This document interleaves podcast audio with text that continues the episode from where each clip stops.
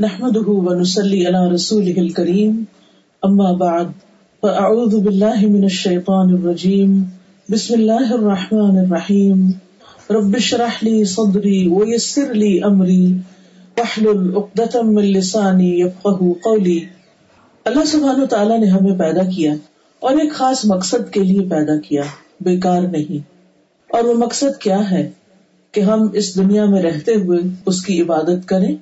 اس کی مرضی کے مطابق زندگی بسر کریں اور پھر جب اس زندگی کا خاتمہ ہو تو پھر اپنے رب کے حضور جا کر اس کا حساب دے اور پھر رب اس دن کا مالک ہے، مالک یوم الدین، اور جو لوگ اس زندگی میں اچھے کام کریں گے، ان کے لیے بہترین جزا اور انعام ہے۔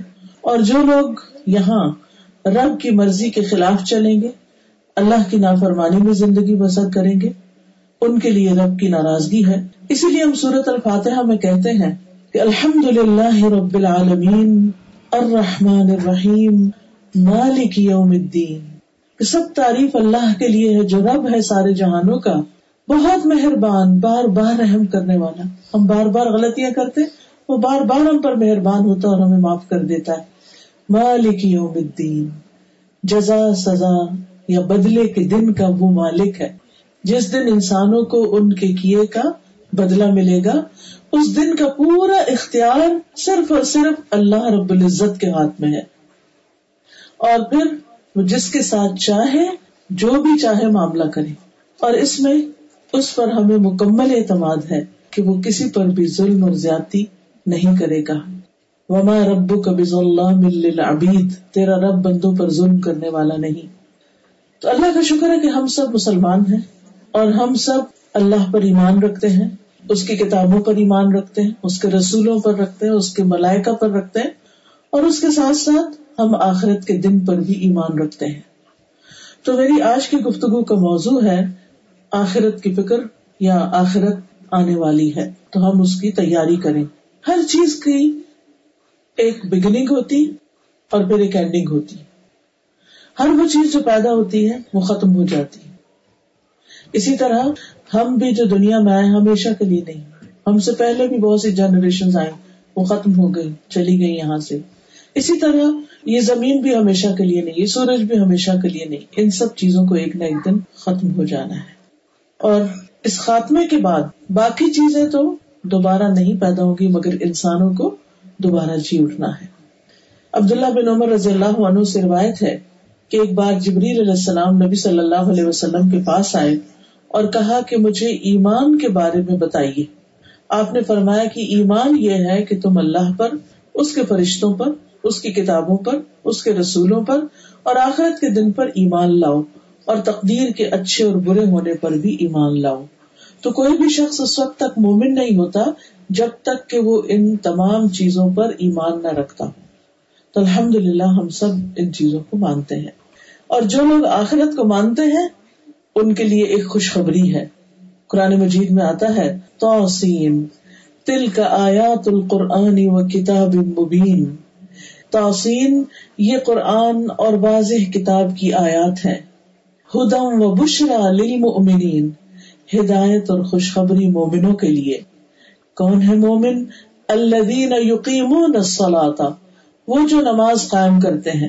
وہ یؤتون الزکاة اور زکات ادا کرتے ہیں۔ وہ ہم بالآخرتی ہم اور وہ آخرت پر یقین رکھتے ہیں۔ جب تک انسان آخرت پر ایمان نہ رکھے، اس کے عمل قبول ہی نہیں ہوتے۔ حضرت عائشہ کہتی ہے کہ میں نے عرض کیا، اللہ کے رسول صلی اللہ علیہ وسلم ابن جدعان زمانے جاہلیت میں سلا رحمی کرتا تھا رشتے داروں کو بڑا خیال رکھتا تھا، مسکینوں کو کھانا کھلاتا تھا، تو کیا اس کو، اس کے ان نیک امال کا کوئی فائدہ پہنچے گا؟ آپ نے فرمایا یہ کام اسے فائدہ نہیں دیں گے، کیونکہ اس نے کبھی یہ نہیں کہا کہ رب لی خطی یوم الدین، کہ اے میرے رب، قیامت کے دن میرے گناہوں کو معاف کرنا۔ تو جو شخص آخرت پر ایمان نہیں رکھتا اور آخرت کے لیے کام نہیں کرتا، اس کو اس کے اچھے امال کا بدلہ دنیا میں ہی مل جائے گا، نیک نامی کی شکل میں یا ویسے دلی سکون کی شکل میں، لیکن آخرت میں اس کے لیے کوئی بھی اجر نہیں ہوگا۔ کیونکہ سورت القحف کے آخر میں آتا ہے، من کا نرجو لقاء اور ابھی فل عمل عمل صالحا۔ جو شخص اپنے رب کی ملاقات پر یقین رکھتا ہے، اسے چاہیے کہ اچھے کام کرے۔ ولا یشرک بے عبادت ربی احدا۔ اور اپنے رب کی عبادت میں کسی کو بھی شریک نہ کرے۔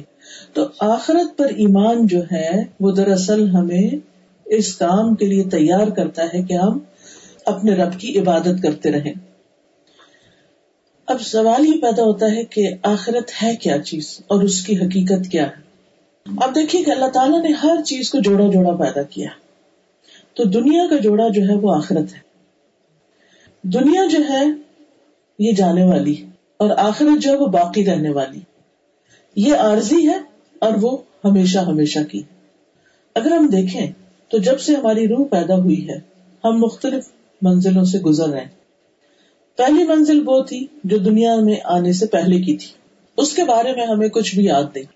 لیکن ایک دفعہ ہم دنیا میں آ گئے اور یہاں پر ہم نے زندگی شروع کر دی۔ تو اس زندگی کے ایک ایک عمل کا ریکارڈ رکھا جا رہا ہے۔ اس کے بعد موت ہے۔ موت کے بعد برزخ کی زندگی شروع ہو جاتی۔ وہاں پر انسان کے پاس عمل کرنے کی کوئی چوائس نہیں۔ جب وہ زندگی ختم ہوگی تو آخرت کی زندگی شروع ہوگی۔ حشر نشر ہوگا۔ قیامت آئے گی۔ قیامت کے ایک دن پچاس ہزار سال کے برابر ہے۔ اس میں سب انسانوں کا حساب لیا جائے گا۔ اول سے آخر تک سب کے سب بنی آدم اٹھ کھڑے ہوں گے۔ اس کے بعد پھر انسان کی جزا کا مرحلہ شروع ہو جاتا ہے۔ نیک عمل کرنے والوں کے لیے جنت ہے اور برے کام کرنے والوں کے لیے جہنم اور وہ دونوں بھی ہمیشہ ہمیشہ کے لیے۔ تو وہ زندگی کبھی بھی ختم نہیں ہوگی۔ تو یاد رکھیے کہ ہماری یہ زندگی بڑی قیمتی ہے، کیونکہ اس میں ہمیں عمل کا موقع دیا گیا، تیاری کا موقع دیا گیا۔ اپنے آپ کو پروو کرنے کا موقع دیا گیا کہ اپنے آپ کو اچھا ثابت کرو تو وہاں انعام پاؤ گے۔ قرآن مجید میں آتا ہے، کل نفس ذائقت الموت، ہر شخص کو موت کا ذائقہ چکھنا۔ وہ ان نما تو اجورکم یوم القیامتی اور بے شک تمہارے اعمال کا تمہیں قیامت کے دن پورا پورا بدلا دے دیا جائے گا۔ جو کرو گے وہ بھرو گے۔ فمن عن النار وادخل الجنت فقد فاز۔ تو جو آگ سے بچا لیا گیا اور جنت میں داخل کر دیا گیا، وہ کامیاب ہو گیا۔ تو کامیابی کس کی کامیابی ہے؟ جو وہاں آگ سے بچ جائے۔ ومل حیات دنیا اللہ متاع الغرور۔ اور دنیا کی زندگی تو دھوکے کے سامان کے سوا کچھ نہیں۔ اس کا دھوکا کیا ہے کہ جن چیزوں کو ہم اپنا سمجھتے ہیں وہ دراصل ہماری اپنی ہے نہیں۔ اور دنیا کی حقیقت کیا ہے؟ اب دیکھیے کہ جب دنیا ہمارے پاس آتی ہے نا تو ہمیں مشغول کر لیتی اور جب وہ جاتی ہے تو ہمیں غمگین کر دیتی ہم جب روز روٹین میں ایک زندگی گزار رہے ہوتے ہیں، بھاگ دوڑ کر رہے ہوتے ہیں، ہم سمجھتے ہیں ہماری صحت اسی طرح رہے گی۔ شاید یہ طاقت اور جوانی اسی طرح رہے گی، لیکن ہوتا کیا ہے؟ اچانک ہی کچھ ہو جاتا ہے اور سمجھ میں نہیں آتا کہ یہ کیا ہو گیا۔ ایک ایک دن گزرتے گزرتے بچپن گزر جاتا ہے، جوانی گزر جاتی ہے، بڑھاپا اور پھر انسان موت کے منہ پہ جا پہنچتا ہے۔ اور انسان کے پاس کوئی طاقت نہیں کہ اپنے اس وقت کو روک لے یا کنٹرول کر لے۔ باقی چیزوں کا کنٹرول ہمارے پاس ہے، لیکن اپنی زندگی کا کنٹرول ہمارے پاس نہیں ہے کہ ہم اسے آگے جانے سے، ختم ہونے سے روک سکیں۔ اور یہی دھوکا ہے کہ ہم اس زندگی کے بارے میں سوچتے نہیں، زیادہ فکر اس کی کرتے ہیں جبکہ یہ ہاتھ سے جانے ہی والی۔ اور اس کا سب کچھ ختم ہونے ہی والا ہے۔ اللہ تعالیٰ فرماتے ہیں کل متا دنیا کلیل و خیر المن اتقا کہہ دیجیے دنیا کا سامان بہت تھوڑا ہے اور آخرت اس کے لیے بہتر ہے جو تقوی اختیار کرے۔ دنیا کا سامان بہت تھوڑا اب دیکھیے کہ یہاں کسی کے پاس کتنا بھی ہو، اگر کوئی شخص کسی ملک کی ساری بھی پراپرٹی خرید لے، تو اس کا کیا کرے گا؟ جب وہ خود ہی چلا گیا تو ساری جائیداد کا کیا ہوگا؟ کچھ بھی تو نہیں۔ اس کے ساتھ تو کیا جائے گا؟ ایک کفن جائے گا اور دو گز زمین ہوگی۔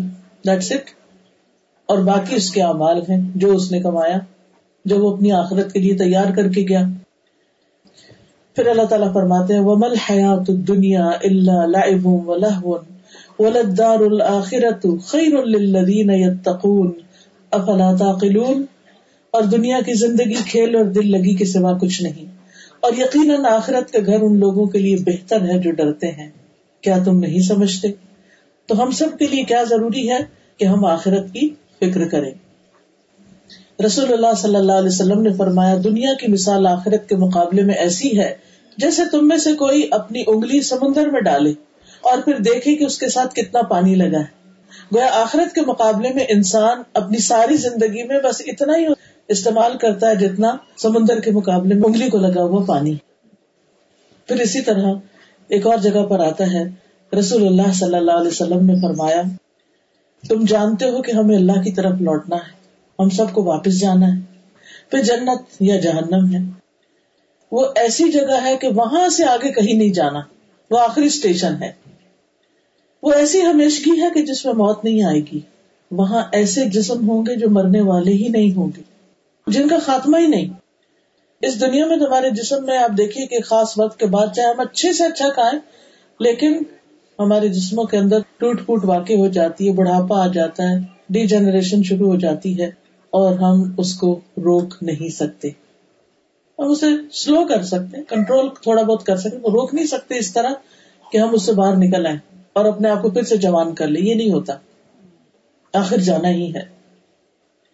اور رہنے کا گھر تو آخرت ہی کا گھر ہے۔ اللہ تعالیٰ فرماتے ان نما دنیا متا و ان دار الآخرت ہی دار القرار۔ یہ دنیا کی زندگی تو معمولی فائدے کے سوا کچھ نہیں، اور یقیناً آخرت ہی رہنے کا گھر ہے۔ تو گھر ہمارا اصل میں کہاں ہے؟ یہاں نہیں۔ ہم یہاں کے گھروں کو اپنا گھر سمجھتے ہیں، لیکن اصل گھر تو آخرت کا گھر ہے۔ سورت العنقبوت میں بھی اللہ تعالیٰ فرماتے ہیں وما هذه الحياة الدنيا إلا لهو ولعب وإن الدار الآخرة لهي الحيوان لو كانوا يعلمون۔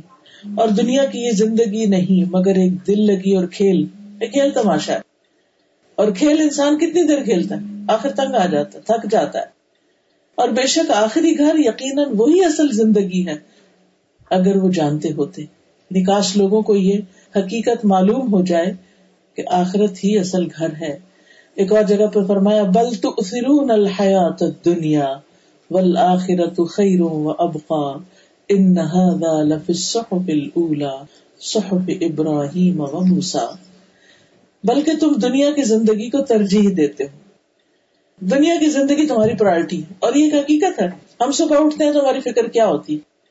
ہم جب رات سوتے ہیں تو ہماری فکر کیا ہوتی؟ رات سوتے ہیں تو صبح کا ناشتہ اور صبح ہوتی ہے تو پھر رات کے لیے تیاری۔ اسی گول دائرے میں گھومتے رہتے ہیں گھومتے گھومتے زندگی ختم ہو جاتی ہے، اس سے باہر نہیں نکل پاتے۔ بل آخرت خیر و ابقا، اور آخرت بہتر بھی ہے اور زیادہ باقی رہنے والی۔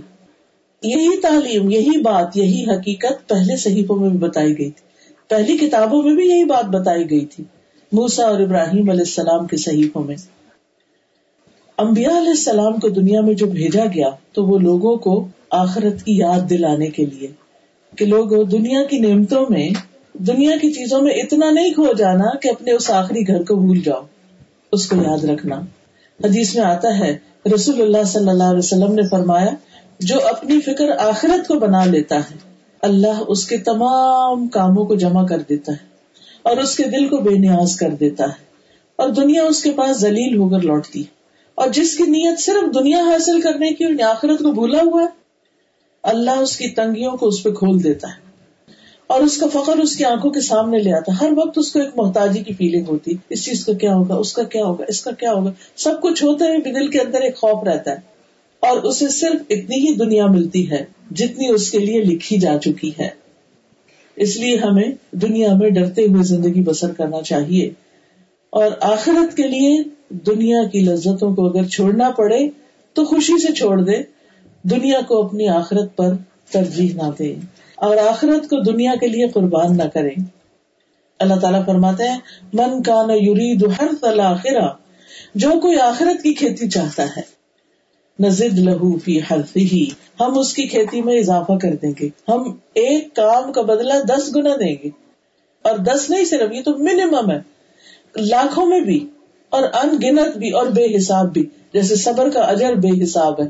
وہ گن کے نہیں دیا جائے گا، بے حساب دیا جائے گا۔ ان الصابرون اجرهم بغیر حساب۔ بے شک صبر کرنے والوں کو ان کا اجر بے حساب ملے گا۔ اور پھر فرمایا، ومن كان يريد حرث الدنيا، اور جو دنیا کی کھیتی چاہتا ہے یعنی دنیا میں ہی سارے فائدے چاہتا ہے، اپنی نیکیوں کا بدلہ بھی یہی چاہتا ہے اور دنیا کو پھلتا پھولتا ہی دیکھنا چاہتا ہے آخرت کو بھولا ہوا ہے، تو ہم اسے یہاں اس میں سے کچھ دیں گے یعنی جتنا ہم چاہیں گے۔ اور آخرت میں اس کے لیے کوئی حصہ نہیں۔ لیکن جو آخرت کے لیے بڑے گول کے ساتھ کام کرتا ہے، تو یہ راستے کی چھوٹی چھوٹی چیزیں تو اس کو مل ہی جاتی ہیں۔ تو ہمارے لیے لازم یہ ہے کہ ہم اپنی آخرت کی تیاری کرتے رہیں، کیونکہ آخرت کی تیاری کرنے والا ہی دراصل عقل مند ہے۔ اور یہ زندگی ہمیں اس لیے ملی ہے تاکہ ہم یہاں رہ کر اپنی آخرت کے لیے کما لیں۔ جیسے انسان جوانی میں کام کرتا ہے نا، کس لیے؟ کہ بڑھاپے میں آرام کر سکے اور وہ جمع بھی کرتا رہتا ہے۔ کہ بڑھاپے میں پھر کام نہیں کیا جائے گا، تو اس لیے جتنا عرصہ ہے زیادہ سے زیادہ اپنے لیے کام کر لیں۔ لیکن اگر کوئی شخص اپنی جوانی ضائع کر دیتا ہے تو آپ دیکھیں کہ اس کا بڑھاپا بڑا مشکل ہوتا ہے پھر۔ اگر اس نے پڑھا لکھا نہیں، اگر کوئی کام نہیں کیا، اگر بیکاری میں زندگی بسر کی، تو آگے اس کے لیے زندگی کی دنیا بھی بڑی مشکل ہو جاتی۔ اور اگر کسی نے اس زندگی میں آخرت کے لیے کچھ کیا ہی نہیں، تو اور بھی زیادہ مشکل۔ تو اس لیے انسان کو اپنی آخرت کے لیے سامان اکٹھے کرتے رہنا چاہیے۔ آپ دیکھیے کہ جس طرح آپ کہیں سفر کرنے کے لیے جاتے ہیں، تو آپ کیا کرتے ہیں؟ تیاری کرتے رہتے کرتے رہتے شاپنگ کرتے ہیں، یہ خرید، وہ خرید پیک کرتے رہتے ہیں۔ اور پھر جب جانے کا وقت ہوتا ہے تو آپ ریلیکس ہو کے چل پڑتے ہیں۔ لیکن اگر آپ نے کوئی تیاری نہ کی ہو تو سفر شروع ہونے سے پہلے پھر آپ کی حالت کیا ہوتی؟ اس وقت تو پھر بہت مشکل ہو جاتا اور بعض اوقات یہ بھی ہوتا ہے کہ بغیر تیاری کے جو کبھی کبھی اچانک بھی جانا پڑ جاتا نا کہیں، پھر وہاں جا کے آتا اوہ، میں تو یہ بھی بھول گئی میں تو یہ بھی نہیں لائی۔ اور پھر مارے مارے پھرتے ہیں اچھا یہ خرید لیں وہ دیکھیں تو کس قدر پریشانی ہوتی ہے انسان کو سفر میں۔ تو جو شخص آخرت کے لیے اپنا زیادہ راہ اکٹھا کرتا ہے، وہی دراصل کامیاب ہے۔ رسول اللہ صلی اللہ علیہ وسلم نے فرمایا، مومن اور موت کی مثال اس طرح ہے جیسے کسی کے تین دوست ہوں۔ یعنی کوئی شخص جس کے تین دوست ہوں۔ ان میں سے پہلا دوست اس کا مال ہو اور وہ کہے اپنی چاہت کے مطابق لے لو۔ دوسرا کہے، میں تیرے ساتھ ہوں، لیکن جب تو مر جائے گا تو میں تجھ سے جدا ہو جاؤں گا۔ تیسرا کہے، میں تیرے ساتھ ہوں اور تیرے ساتھ ہی نکلوں گا۔ پہلا دوست اس کا مال ہے، دوسرا اس کی آل اولاد جو دنیا میں تو ساتھ رہتی ہے، مرتے وقت ساتھ چھوڑ دیتی۔ اور تیسرا اس کا عمل ہے۔ یہ عمل جو ہے وہ ساتھ جاتا ہے۔ تو اس لیے قبر میں بھی نیک امال جو ہے وہ انسان کے کام آئیں گے۔ حدیث میں آتا ہے کہ میت کو جب اس کی قبر میں رکھ دیا جاتا ہے، تو وہ ان کے پلٹ جانے کے وقت جوتوں کی آواز سنتا ہے۔ کیونکہ روح اندر آ جاتی ہے نا دوبارہ۔ اگر وہ مومن ہوتا ہے تو نماز اس کے سراہنے آ جاتی ہے۔ روزہ اس کے دائیں طرف آ جاتا ہے۔ زکوٰۃ اس کے بائیں طرف آ جاتی ہے۔ اور باقی نیک کام جیسے صدقہ، نفل، لوگوں کے ساتھ اچھا سلوک کرنا، یہ اس کے پاؤں کی طرف ساری چیزیں آ جاتی ہیں۔ سو اگر کوئی عذاب یا کوئی تکلیف دہ چیز اس کے سر کی طرف سے آنے لگتی ہے تو نماز کہتی ہے، میری طرف سے آنے کا راستہ نہیں۔ پھر اگر کوئی چیز دائیں طرف سے آنے لگتی ہے تو روزہ کہتا ہے ادھر سے بھی راستہ نہیں۔ بائیں طرف سے آنے لگتی ہے زکات کہتی ہے ادھر سے بھی راستہ نہیں۔ پاؤں کی طرف سے آنے لگتی ہے تو نیکیاں باقی کہتی ہیں ادھر سے بھی راستہ نہیں۔ اور اس طرح وہ شخص بالکل محفوظ رہتا ہے۔ اور رات ہی کسی نے بڑا ایک عجیب واقعہ سنایا اور بہت ہی ڈر بھی لگا اس سے۔ وہ کہتے ہیں کہ جب میری شادی ہوئی تو ڈیلس وہ گئی اور کہتی کہ ابھی پہلا ہی ہفتہ تھا ہمارا وہاں۔ تو ایک مسجد میں آنے والی ایک خاتون تھی، لائر تھی۔ تو سب لوگ ان کو جانتے تھے، کیونکہ کافی ملنا جلنا تھا ان کا لوگوں کے ساتھ۔ تو ان کا اپنے بھائی کے ساتھ، کوئی پیرنٹس کی جائیداد پر کچھ جھگڑا وگڑا تھا۔ اب ہوا یہ کہ بھائی ایک دن غصے میں آیا اور وہ ان کے گھر آ گیا اور آ کر اس کے بچوں کو بھی مار دیا اور شاید میاں کو بھی اور اس کے بعد خود کو بھی گولی مار دی۔ اب وہ چونکہ اتنی تکلیف دہ بات تھی تو کہتی اس قدر پریشانی کی بات تھی، اس قدر پریشانی کی بات تھی کہ ہر ایک کی زبان پر یہی واقعہ، ہر ایک کی زبان کے ایوری ون واز سیڈ کہ یہ ہو کیا گیا۔ کہتے بہرحال جو ہونا تو ہو گیا، اس کے بعد یہ کہ ان کے کفن دفن کا سب کو انتظام کیا گیا اور وہ وہاں ان کو دفن کیا گیا۔ تو ہوا یہ کہ جو ایک خاتون تھی، وہاں عربی لوگ رہتے تھے، یہ لوگ تو شاید پاکستانی تھے، لیکن وہ عربی لوگ تھے تو ان کے ایک مسجد کے نمازی تھے ان کی وائف کو ایک پورا مہینہ بار بار ایک خواب آتا رہا۔ اور وہ خواب کیا تھا کہ خواب میں ان کی کوئی رشتے دار تھی یا کون تھا وہ؟ شوہر کے پاس بیوی خواب میں اچھا ہاں۔ بیوی فوت ہوئی بھی تھی کوئی مسجد کا نماز تھی تو اس کی بیوی فوت ہو چکی تھی۔ تو وہ بیوی خواب میں اس کو بار بار آتی اور وہ کہتی کہ یہ کون سی میت یہاں دفن کر دی ہے قبرستان میں جس کی وجہ سے میں بہت تنگ ہوں بلکہ سارے لوگ آس پاس کے تنگ ہیں؟ تو انہوں نے ایک دفعہ خواب آئی، پھر خواب آئی، پھر خواب آئی، تو آخر وہ مسجد کے امام کے پاس آئے اور انہوں نے آ کر کہا کہ یہ میں خواب بار بار دیکھ رہا ہوں، تو میری بیوی کی قبر فلان جگہ ہے، اس کے پاس کس کو دفن کیا گیا ہے؟ تو بہرحال پتا چلا تو وہ اسی قاتل کو دفن کیا گیا تھا جس نے پھر سوئسائڈ بھی کر لی تھی۔ تو بہرحال پھر چونکہ وہ بہت پریشان تھا تو سب کے ساتھ مشورہ کر کے پھر اس قبر کو کھودا گیا اور اس میں سے نکالا گیا اس کو اور کسی دور جنگل میں ویران جگہ پر الگ جا کر اس کو ڈال دیا گیا، قبرستان سے نکال دیا گیا۔ تو انسان جب قطع رحمی کرتا ہے، رشتوں کے ساتھ زیادتی کرتا ہے اور مال کی خاطر، دنیا کے مال کی خاطر اتنا بے رحم ہو جاتا ہے اور اتنے بڑے بڑے جرم کرنے لگتا ہے۔ تو پھر قبر میں کیا چیز اس کو پروٹیکٹ کرے گی؟ اور یہ کیسے ہو سکتا ہے کہ کوئی کسی پہ ظلم کرے اور اللہ سبحان تعالیٰ اس ظالم کو نہ پکڑے؟ مظلوم جو ہوتا ہے اس کی بد دعا تو تک پہنچتی ہے، چاہے وہ مسلمان بھی نہ ہو، چاہے وہ کافر ہو، اس کی بھی بد دعا اوپر تک جاتی ہے اور قبول ہوتی ہے۔ اور اللہ تعالیٰ اس کا بدلہ لیتے ہیں چاہے کچھ دیر بعد ہی کیوں نہ کچھ کیسز میں تو فوراً ہی آ جاتا ہے۔ اور کچھ کیسز میں ٹائم لگتا ہے۔ تو بہرحال کہنے کا مطلب یہ ہے کہ اس میں آپ دیکھیے کہ انسان کے جو نیک امال ہوتے ہیں، وہ قبر میں اس کو پروٹیکٹ کرتے ہیں۔ تو ہمیں اپنی نمازوں کی فکر کرنی چاہیے۔ اپنے فرائض کی سب سے پہلے فکر کرنی چاہیے۔ اپنے روزوں کی، اگر قزا ہو چکے ہیں تو ان کو زندگی میں رکھ لیں۔ اور اگر کوئی بیماری آگے نہیں رکھے جا رہے تو ان کا فدیا دے دیں۔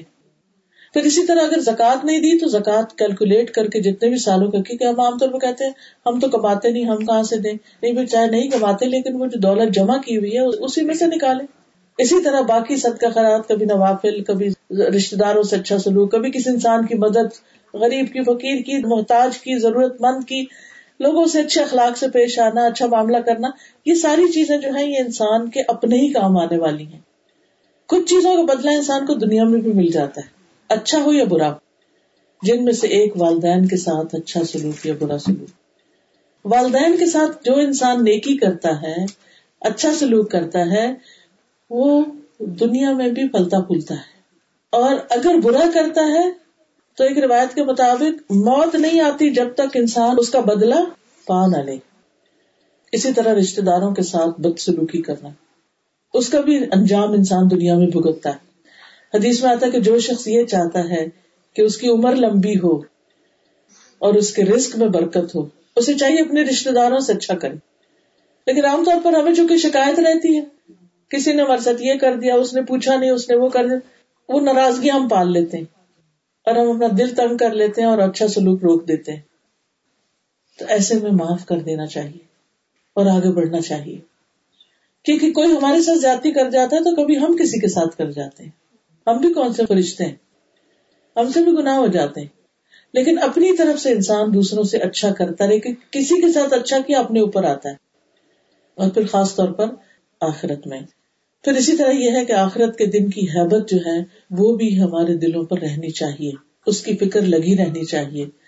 موت کا ذکر اکثر کرنا چاہیے۔ اور اپنی موت کو قریب ہی سمجھنا چاہیے۔ نبی صلی اللہ علیہ وسلم نے فرمایا، جب تم اپنی نماز کے لیے کھڑے ہو تو اسے آخری نماز سمجھ کے پڑھو۔ کئی لوگ کہتے ہیں نا کہ نماز میں بڑے بسوسے آتے ہیں، ادھر ادھر کے خیال آتے ہیں۔ لیکن اگر سارے خیالات کو ایک چیز میں فوکس کیا جائے نا کہ کیا پتا اس کے بعد دوبارہ نماز کا موقع نہ ملے۔ تو آپ دیکھیں گے کہ وہ جو بھی چیز ہم آخری کرتے ہیں نا تو اس وقت ہمارے دل نرم ہوتا ہے اور اس کی کیفیت بدل جاتی۔ پھر اسی طرح کبھی کبھی قبرستان کی زیارت بھی کرنی چاہیے۔ پھر یہ کہ کنارے پہ کھڑے ہو کے قبروں کو دیکھ کے چاہے مسلم کا اور نان مسلم کا، کوئی بھی قبرستان، اس کو دیکھ کے انسان کو اپنی موت ضرور یاد آتی۔ ہے کہ آج میں اتنے بڑے گھر میں رہنی ہوں، کل میں یہ بس یہ چھوٹی سی جگہ پہ مجھے رہنا ہے اور پتہ نہیں کب تک رہنا ہے۔ اور اس سے ہم بھاگ نہیں سکتے۔ جانا تو اسی گڑے میں ہی ہے۔ تو کوئی بھی وہاں نہیں ہوگا۔ آپ کبھی قبرستان کے پاس سے بھی گزرے، کتنی ویرانی ہوتی ہے۔ کتنی اداسی ہوتی ہے۔ خالی خاموش، کوئی رونق نہیں، کوئی کھانا پینا، کوئی کچھ بھی نہیں، خاص طور پر رات کے وقت اگر آپ اس کے پاس سے گزرے کیا کیفیت ہوتی؟ ہے اور اس وقت اگر اپنی قبر کو یاد کرے کہ اسی میں سے کوئی ایک جگہ ہماری بھی کون ساتھ ہوگا؟ نیک عمل ساتھ ہوگی۔ جو نیک عمل کی پوٹلی تیار کر رہا ہے، وہ اس کے ساتھ وہاں بھی جائے گی اور وہ اس کو آگے سے سارے چاروں طرف سے کور کر لے گا اور زندگی جتنا عرصہ اس میں رہنا وہ عرصہ سکون سے پھر گزرے گا۔ لیکن اگر وہاں خالی ہاتھ ہے تو پھر پیچھے سے تو کوئی بھی نہیں آتا نا، حال پوچھنے۔ آئے بھی تو اندر تو نہیں اتر سکتے نا اوپر اوپر سے ہو کے چلے جاتے ہیں۔ تو ہمیں سب سے پہلے اللہ کا حق ادا کرنا ہے، اپنی زندگی کو توحید پر گزارنا ہے۔ ایک اللہ کی عبادت کرنی ہے، شرک نہیں کرنا ریا کاری نہیں کرنی اور دکھاوے کی عبادت نہیں کرنی۔ کیونکہ دکھاوے کی عبادت جو ہے، وہ اللہ تعالیٰ کو قبول نہیں، اللہ تعالیٰ کو پسند نہیں۔ دوسری چیز، نماز کی حفاظت۔ وقت پر نماز اور پھر پوری یکسوئی سے اللہ کی عبادت۔ پھر پانچوں نمازیں پڑھنا۔ کبھی پڑھنا، کبھی نہ پڑھنا، وہ جو پڑھی ہوتی ہے نا، وہ بھی ضائع ہو جاتی ہے کیونکہ وہ جو نہیں پڑھی، وہ ان کا وبال بہت سخت ہے۔ قیامت کے دن سب سے پہلے بندے کا نماز کا یہ حساب ہوگا۔ اگر یہ درست ہوگی تو باقی اعمال بھی ٹھیک ہے، اور اگر اس میں خرابی آ گئی تو باقی اعمال میں بھی بگاڑ آ جائے گا۔ اور یہ دنیا میں بھی ہوتا ہے۔ اگر ہماری نماز ٹھیک نہیں تو باقی ہمارے عمل بھی ٹھیک نہیں ہو سکتے۔ کیونکہ نماز وہی پڑھتا ہے اور دل لگا کے وہی پڑھتا ہے جس کے دل میں اللہ کا ڈر ہوتا ہے۔ اور جس کے دل میں اللہ کا ڈر آ جاتا ہے، پھر وہ باقی معاملات میں بھی بہت کیئرفل ہو جاتا ہے۔ پھر اسی طرح زکوٰۃ، روزے، حج وغیرہ کی ادائیگی۔ فرائض کے بعد حقوق العباد کی ادائیگی، بندوں کو حق دینا۔ اور حقوق العباد میں ہر مسلمان کے دوسرے مسلمان پر چھ حقوق ہیں۔ رسول اللہ صلی اللہ علیہ وسلم سے پوچھا گیا کہ وہ کیا ہیں؟ آپ نے فرمایا جب تم اسے ملو تو سلام کرو۔ اور اس سلام میں یہ نہیں کہ جو ہماری جان پہچان کے لوگ ہیں، صرف ان کو سلام کرے ہر ایک کو سلام کرے بس آپ کسی شادی پر جاتے ہیں بینکوٹ ہال میں گئے۔ تب یہ نہیں کہ آپ داخل ہوں تو آپ صرف دیکھیں کہ میری جان پہچان کا کون ہے، اس کے پاس جائیں اور اس کو سلام کرے اور جو آس پاس کے لوگ ہیں، ان کو نہ اسمائل دینا سلام۔ نہیں، آپ گزرتے جائیں، سلام کرتے جائیں۔ اگر ہر وقت بولا نہیں بھی جاتا تو ایسے اشارے سے سر ہلاتے جائیں اسمائل کر کے دوسروں کو اس بات کا احساس دلائیں کہ بھی ہم آپ کی کیئر کرتے ہیں۔ اور اسمائل کرنا ویسے بھی صدقہ ہے۔ اور جب وہ تمہیں دعوت دے اسے قبول کرو یعنی جب وہ بلائے، چاہے کھانے پہ بلائے یا کسی کام کے لیے بلائے، تو اس کے پاس جاؤ، اس کی بات سنو، اس کی خوشی غمی میں شریک ہو۔ جب وہ تم سے خیر خواہی طلب کرے، تو اس کی خیر خواہی کرو۔ یعنی کسی طرح کی وہ مدد چاہتا ہے تو مدد کرو۔ جب اس کو چھینک آئے تو تم یار ہم کو، اگر وہ الحمد للہ کہتا ہے۔ جب بیمار ہو جائے تو اس کی عیادت کرنے جاؤ اس کو وزٹ کرو اور جب وہ فوت ہو جائے تو اس کے جنازے میں شرکت کرو اور آپ کو بتائیے کہ ایک جنازے میں شرکت، جیسے مسجد میں عام طور پہ ہم جاتے ہیں یا حرم میں جاتے ہیں، تو جنازہ ہو رہا ہوتا ہے۔ تو عورتوں کو یہ تو نہیں حکم کہ وہ ویسے جنازے میں جائیں، لیکن اگر مسجد میں آپ ہیں اور جنازہ ہے، تو اس کو پڑھنا آنا چاہیے آپ کو۔ ایک جنازہ پڑھنے کا ثواب ایک قرات ہے۔ اور ایک قرات عہد پہاڑ جتنا ہوتا ہے۔ آپ میں سے جو لوگ مدینہ گئے ہوں گے، انہوں نے دیکھا ہوگا کہ عہد پہاڑ صرف ایسا نہیں کہ ایک چوٹی اور نیچے یعنی آپ کو باقاعدہ ایسے سر گھمانا پڑتا ہے جب جا کر عہد پہاڑ کا سین ختم ہوتا ہے۔ یعنی کافی دور ہے۔ اب اس کا وزن کتنا بڑا ہے؟ کتنا زیادہ ہے؟ اور اگر آپ حرم میں ہیں، مثلاً عمرے پر گئے ہیں، آٹھ دس دن کے لیے، دو ہفتے کے لیے اور آپ وہ ساری نمازیں یا مدینہ کی مسجد میں پڑھ رہے ہیں یا مکہ کی مسجد میں، تو عموماً ہر نماز کے بعد آواز آتی ہے کہ السلاۃ الاموات۔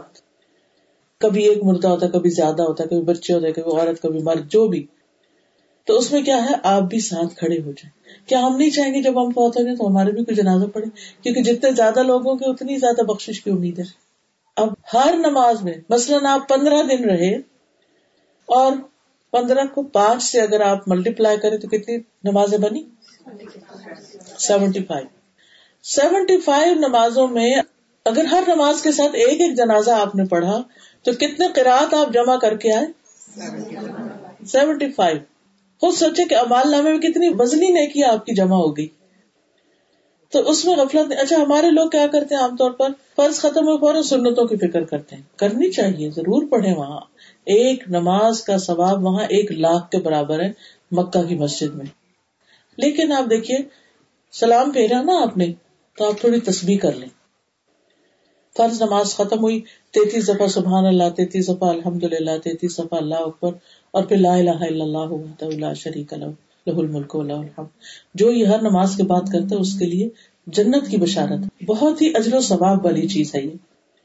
اچھا اب آپ دیکھیے کہ آپ نے اتنی دیر میں تسبیح کی، دعائیں مانگ رہے، اتنے وہ کہتے اٹھے، جنازہ پڑھے پھر کھڑے ہو کے جنازہ پڑھ کے پھر اس کے بعد آپ سنت بھی پڑھ لیں۔ اور جنازے میں تو کوئی مشکل نہیں ہے جو اللہ اکبر کہتے ہیں تو پہلی رکت میں رکت تو نہیں ہوتی، بس پہلی اللہ اکبر کے بعد آپ سورت فاتحہ پڑھتے ہیں، دوسری اللہ اکبر کے بعد دروشی پڑھتے ہیں، اور تیسری اللہ اکبر کے بعد مغفرت کی دعا کرتے ہیں۔ وہ دعا یاد کر لینی چاہیے اگر یاد نہ بھی ہو تو اتنا ہی کہتے رہے اللہ مغفر لہو اللہ مغفر لہو اللہ یعنی کہ دل میں دعا کر لیں۔ اور پھر سلام ہو تو سلام پھیلے تو ہارڈلی تین منٹ، دو منٹ اتنی بس نماز کو دیر لگتی ہے اور کتنا بڑا اجر و ثواب انسان جمع کر لیتا کہنے کا مطلب یہ ہے کہ یہ مسلمانوں کے حقوق میں سے بھی ہے اور تھوڑے وقت میں بہت بڑا اجر ہے۔ تو اس اجر سے محروم نہیں ہونا چاہیے۔ اسی طرح الحمد للہ آپ لوگ یہاں رہتے ہیں۔ اور آپ نے دیکھا ہوگا جب کسی کی وفات ہوتی ہے تو ماشاء اللہ مسجد میں وہ لوگ بھی چلے جاتے ہیں جو رشتے دار ہوتے ہیں، وہ بھی جاتے ہیں جو کوئی جان پہچان نہیں ہوتے، بس خبر پڑتے کہ آج فلاں کا کسی کا جنازہ ہے مسجد میں۔ تو کہتے چلو ہم بھی چلے جاتے ہیں۔ یہ گھر سے چلے جانا اور جا کے نماز پڑھ کے ساتھ جنازہ پڑھ لینا، یہ مومن کا حق ہے۔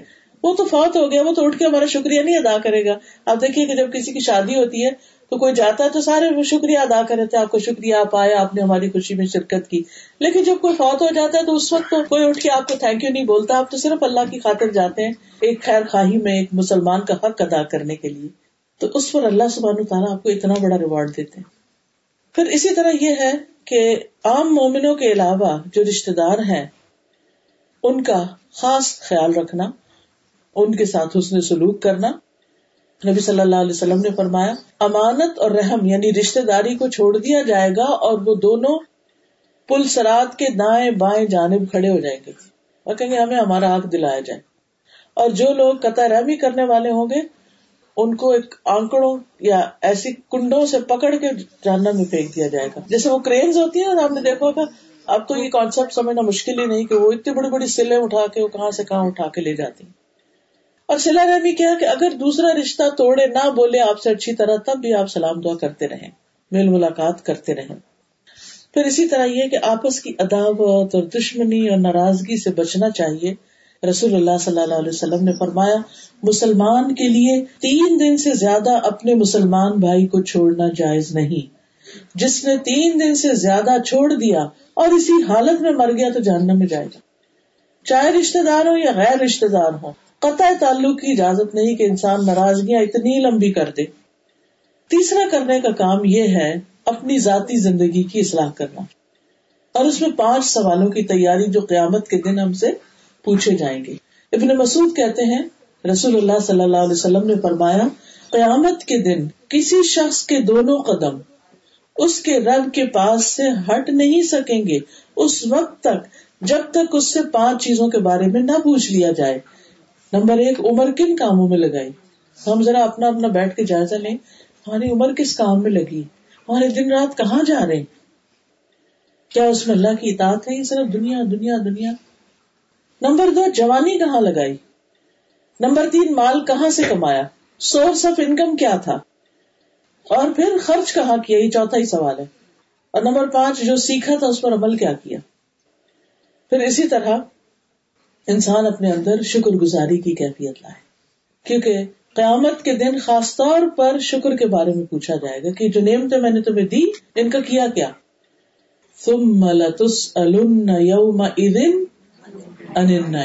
پھر تم ضرور با ضرور پوچھے جاؤ گے، سوال کیا جائے گا تم سے نعمتوں کے بارے میں کہ تم نے ان کا کیا کیا۔ پھر آزمائشوں پر صبر کرنا چاہیے۔ جب کوئی تکلیف دے یا ناپسندیدہ چیز سامنے آ جائے تو اس پر صبر کرے۔ صبر کا مطلب کیا ہے؟ کہ انسان باویلا نہ مچائے اور اللہ کے فیصلے پہ راضی ہو جائے اور اپنی زبان کو اور اپنے رویے کو کنٹرول میں رکھے۔ چیخنا، چلانا، اپنے بال نوچنا، ٹکرے مارنا، یہ صبر نہیں ہے۔ اور یہ سب کچھ کر کے پھر کہ اب تو صبر ہی کرنا تو یہ صبر۔ صبر صدمے کی پہلی چوٹ پر ہوتا ہے۔ پھر اسی طرح اپنے اعضاء کی حفاظت کرنی چاہیے، اپنی آنکھوں کی حفاظت، اپنے کانوں کی حفاظت کوئی بری باتیں نہیں سننی چاہیے، حرام چیزیں نہیں دیکھنی چاہیے، کیونکہ ان نسم اول بسر اول فعاد کلو الائی کا کانا انہ مسولہ آنکھ کان، دل سب سے الگ الگ سوال کیا جائے گا قیامت کے دن کہ تم نے ان آنکھوں سے کیا کام لیا، کیا دیکھتے رہتے تھے، کیا پڑھتے رہتے تھے؟ آج آپ دیکھیں کتنا فتنے کا دور ہے۔ بچوں بچوں کی ہتھیلی کے اوپر جو اس وقت گیجٹس ہیں، ان کے اندر جو چاہے دیکھتے رہے صرف اللہ ہی کا ڈر ان کو روک سکتا ہے۔ ہم اتنے پریشان ہوتے کیسے بچوں کو روکے؟ پتہ ہی نہیں چلنے دیتے، ایک دم کھینچ لیتے موبائل۔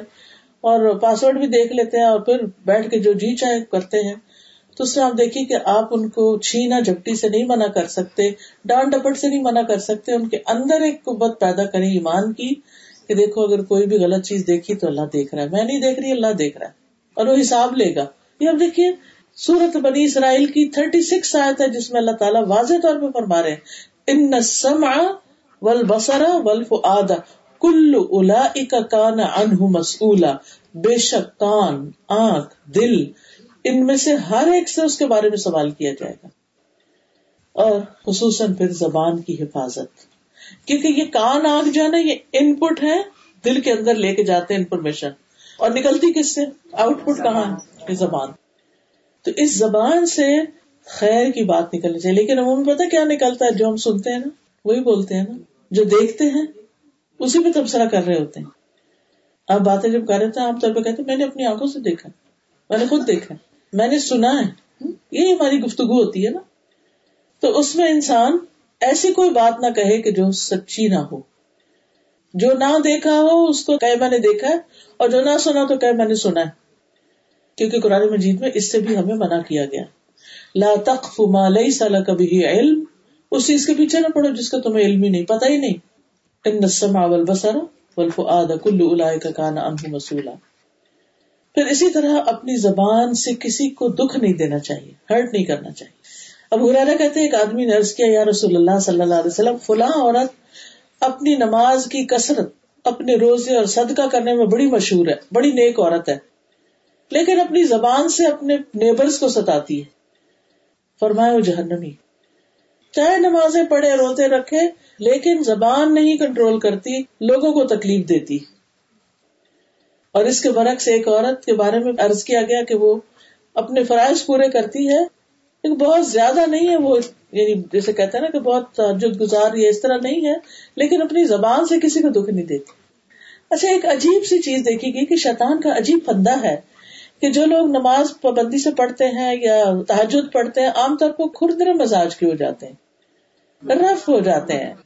لوگوں سے سختی سے بولنے لگتے ہیں۔ پتہ نہیں وہ کوئی اندر کو غرور سا آ جاتا ہے، نیکی کا، کہ دوسروں کو حقیق سمجھ کے پھر ہم اپنے ذمہ داری سمجھتے کہ ہر ایک کو کریٹیسائز کریں۔ یہ ایسا ہے، یہ ویسا ہے، یہ ویسا ہے۔ نہیں، ہم اپنی فکر کریں اور دیکھیں ہمیں کیا کہا گیا کرنے کے لیے۔ پھر اسی طرح لان تان نہیں کرنی چاہیے، غیبت نہیں کرنی چاہیے۔ اپنی نظروں کی حفاظت کرنی چاہیے۔ نبی صلی اللہ علیہ وسلم نے فرمایا، تین طرح کی آنکھیں قیامت کے دن جہنم کی آگ نہیں دیکھیں گی۔ وہ آنکھ جو اللہ کے ڈر سے رو پڑی۔ آپ اکیلے ہیں اور آپ کو ڈر لگ گیا اور آپ رونے لگے کہ اللہ کے عذاب سے اور اس حساب سے کہ اللہ تعالیٰ پوچھے گا، تو میرا بنے گا کیا؟ وہ آنکھ جس نے اللہ کی راہ میں پہرا دیا اور وہ آنکھ جو اللہ کی حرام چیزوں سے جھک گئی۔ یعنی کوئی ایسی چیز اس نے دیکھی۔ بس آپ دیکھے نا بازو پڑھ رہے ہوتے ہیں نیٹ پہ بھی پڑھ رہے ہوتے ہیں۔ میرے ساتھ بھی ایسا ہوتا ہے۔ اور میں ذرا سا اسکرول کرتی ہوں تو ایک عجیب فوش تصویر آ جاتی ہے بیچ میں۔ یہ آپ نے سب نے ایکسپیرینس کیا ہم اس کو دیکھنے کے لیے نہیں کھولتے۔ وہ اتنا عجیب لگتا ہے کہ وہ سائڈ بار پہ کچھ نہ کچھ ایسی چیزیں پاپ اپ ہوتی رہتی ہیں۔ تو جو ہی ہو تو اس میں غور نہ کرے بس اپنی نگاہ پھیر لیں۔ کیونکہ سامنے ہو کوئی شخص یا تصویر ہو، اگر اس نے اپنے جسم کے پرائیویٹ پارٹ ظاہر کیے ہوئے، ننگے کیے ہوئے، تو ان کو دیکھنا نہیں چاہیے دیکھنا حرام ہے۔ کسی کے بھی سطر پہ نظر ڈالنا حرام ہے۔ کسی کی بھی شرمگاہ کو نہیں دیکھنا چاہیے۔ تو اب آپ دیکھیں گے یہاں تو مسئلہ یہ ہے کہ پھر وہ ابھی تو سمر آئے گی تو پھر آپ کو لائف سین میں نظر آئیں گے۔ تو ایسے میں انسان اپنی نگاہیں بچاتا رہے۔ پھر اسی طرح ایک اور کرنے کا کام یہ ہے کہ انسان اپنے مال، اسباب، ان چیزوں کو اللہ کے راستے میں بھی لگائے۔ مثلاً آج آپ نے اپنے گھر میں اللہ کے ذکر کی مجلس قائم کی تو گویا آپ نے اپنے گھر کو اللہ کے راستے میں لگایا ہوا ہے۔ آپ اپنے بچوں کو نماز پہ لگاتے ہیں تو وہ اولاد کو آپ نے اللہ کے رستے پہ لگایا پھر اسی طرح اگر آپ خود کرتے ہیں یا اپنا مال یا کوئی بھی چیز، تو یہ اللہ کے رستے میں لگانا ہے۔ قرآن مجید میں آتا ہے وب تغیفی ما آتا اللہ الدار الآخرہ اور جو کچھ اللہ نے تجھے دیا ہے، اس میں آخرت کا گھر تلاش کرو۔ ہر چیز کے ذریعے اپنی آخرت کی کمائی کرو۔ نبی صلی اللہ علیہ وسلم نے فرمایا، تم میں سے کون ہے جسے اپنے مال سے زیادہ اپنے وارث کا مال پسند ہو؟ صحابہ نے عرض یا رسول اللہ صلی اللہ علیہ وسلم، ہم میں کوئی بھی ایسا نہیں جس سے اپنا مال زیادہ نہ پیارا ہو۔ ہمیں اپنا مال زیادہ اچھا ہے، کیونکہ ہمارے قبضے میں ہوتا ہے۔ آپ نے فرمایا بس اس کا مال وہ ہے جو اس نے موت سے پہلے اللہ کے راستے میں خرچ کیا، اور باقی اس کے وارث کا مال ہے جو وہ چھوڑ کے مرا۔ یعنی اپنے ہاتھ سے انسان کسی کو دیتا ہے، وہ محفوظ ہے۔ لیکن مرنے کے بعد پھر وہ دوسروں کے پاس چلا جاتا ہے، وہ اس کا وہ اجر نہیں ہے جو آپ کے اپنے ہاتھ سے دینے کا اجر ہے کسی کو۔ پھر اسی طرح انسان کو اپنے حساب کتاب کی آسانی کے لیے صدقہ خیرات کرنا چاہیے۔ یعنی آخرت میں اللہ سبحان تعالیٰ ہمیں جہنم کی آگ سے بچائے۔ کہ حدیث میں آتا ہے کہ جہنم کی آگ سے بچو، اگرچہ کھجور کے ایک ٹکڑے کے ذریعے ہی کیوں نہ بچو۔ یعنی صدقہ کرو چاہے تھوڑا، کھجور پوری بھی نہیں آتی ہے۔ اور اس کا کیا ہے، جیسے مثلاً آپ کہیں بھی بیٹھے ہیں اور آپ کھانے لگے ہیں تو آپ اس کو دو حصوں میں کرتے ہیں، ایک ساتھ جو بیٹھا وہ اس کو دے دیتے ہیں، خود کھا لیتے ہیں۔ تو کیا پتا اللہ سبحان تعالیٰ کو یہی چیز جو ہے آپ کی یہی پسند آ جائے اور یہ ہماری نیکیوں میں اتنا اضافہ کر دے کہ ہمارا نامہ امال جھک جائے۔ کیونکہ یہ عادت ہوتی ہے اصل میں۔ یہ ایک ایٹیٹیوڈ ہوتا ہے کہ آپ کیئرنگ ہے یا نہیں۔ بیسیکلی ہمارا دین ہمیں یہاں کیئر سکھا رہا ہے۔ کہ صرف اپنے لیے نہیں جیو آئی مائی مائی سیلف نہیں۔ دوسروں کے لیے بھی جیو۔ دوسروں کی بھی کیئر کرو۔ کیونکہ جو چیز صدقہ کی جاتی ہے، وہ باقی رہ جاتی ہے اور جو ہمارے ہاتھ میں، وہ ختم ہو جاتا ہے۔ پھر ایشو عشرت والی زندگی سے بچنے کی کوشش کرنی چاہیے۔ نبی صلی اللہ علیہ وسلم نے سونے کی پلیٹ میں کھانے سے منع کیا ہے، چاندی کے برتن میں کچھ پینے سے منع کیا ہے۔ مردوں کے لیے ریشم وغیرہ کو استعمال منع کیا ہے۔ کیونکہ اس طرح انسان پھر سست ہو جاتا ہے نیکی کے کاموں میں۔ آپ دیکھیے کہ اگر مردوں کے لیے سونا پہننا حلال ہوتا تو پھر کیا ہوتا؟ کمپٹیشن ہوتا، آپ کے لیے تو شاید کم ہی رہ جاتا ہے پھر اسی طرح یہ ہے کہ آخرت کی بھلائی کے لیے انسان کو دعائیں بھی کرنی چاہیے کہ ربنا آتنا پھر دنیا حسنتم و پھر آخرت حسنتم وقنا عذاب النار۔ اور پھر اللہ العافیت پھر دنیا والآخرہ ربنا اغفر لي ولوالدي وللمؤمنين يوم يقوم الحساب. ربنا لا تزغ قلوبنا بعد إذ هديتنا وهب لنا من لدنك رحمة انك انت الوهاب. ربنا انك جامع الناس ليوم لا ريب فيه. اے ہمارے رب، تو بے شک سب لوگوں کو اس دن جمع کرنے والا جس کے آنے میں کوئی شک نہیں یعنی وہ آخرت کا دن آ کر رہے گا۔ پھر ربنا و آتنا ما وعدتنا على رسولك ولا تخزنا يوم القيامة۔ انك لا تخلف المیاد اے ہمارے رب، تو ہمیں عطا کر جس کا تو نے اپنے رسولوں کی زبانی وعدہ کیا، اور ہمیں قیامت کے دن رسوا نہ کرنا۔ بے شک تو وعدے کی خلاف ورزی نہیں کرتا۔ تو انسان کو اپنی آخرت کے لیے دعائیں بھی کرتے رہنا چاہیے۔ اللہ تعالیٰ ہمیں عمل کی توفیق عطا فرمائے۔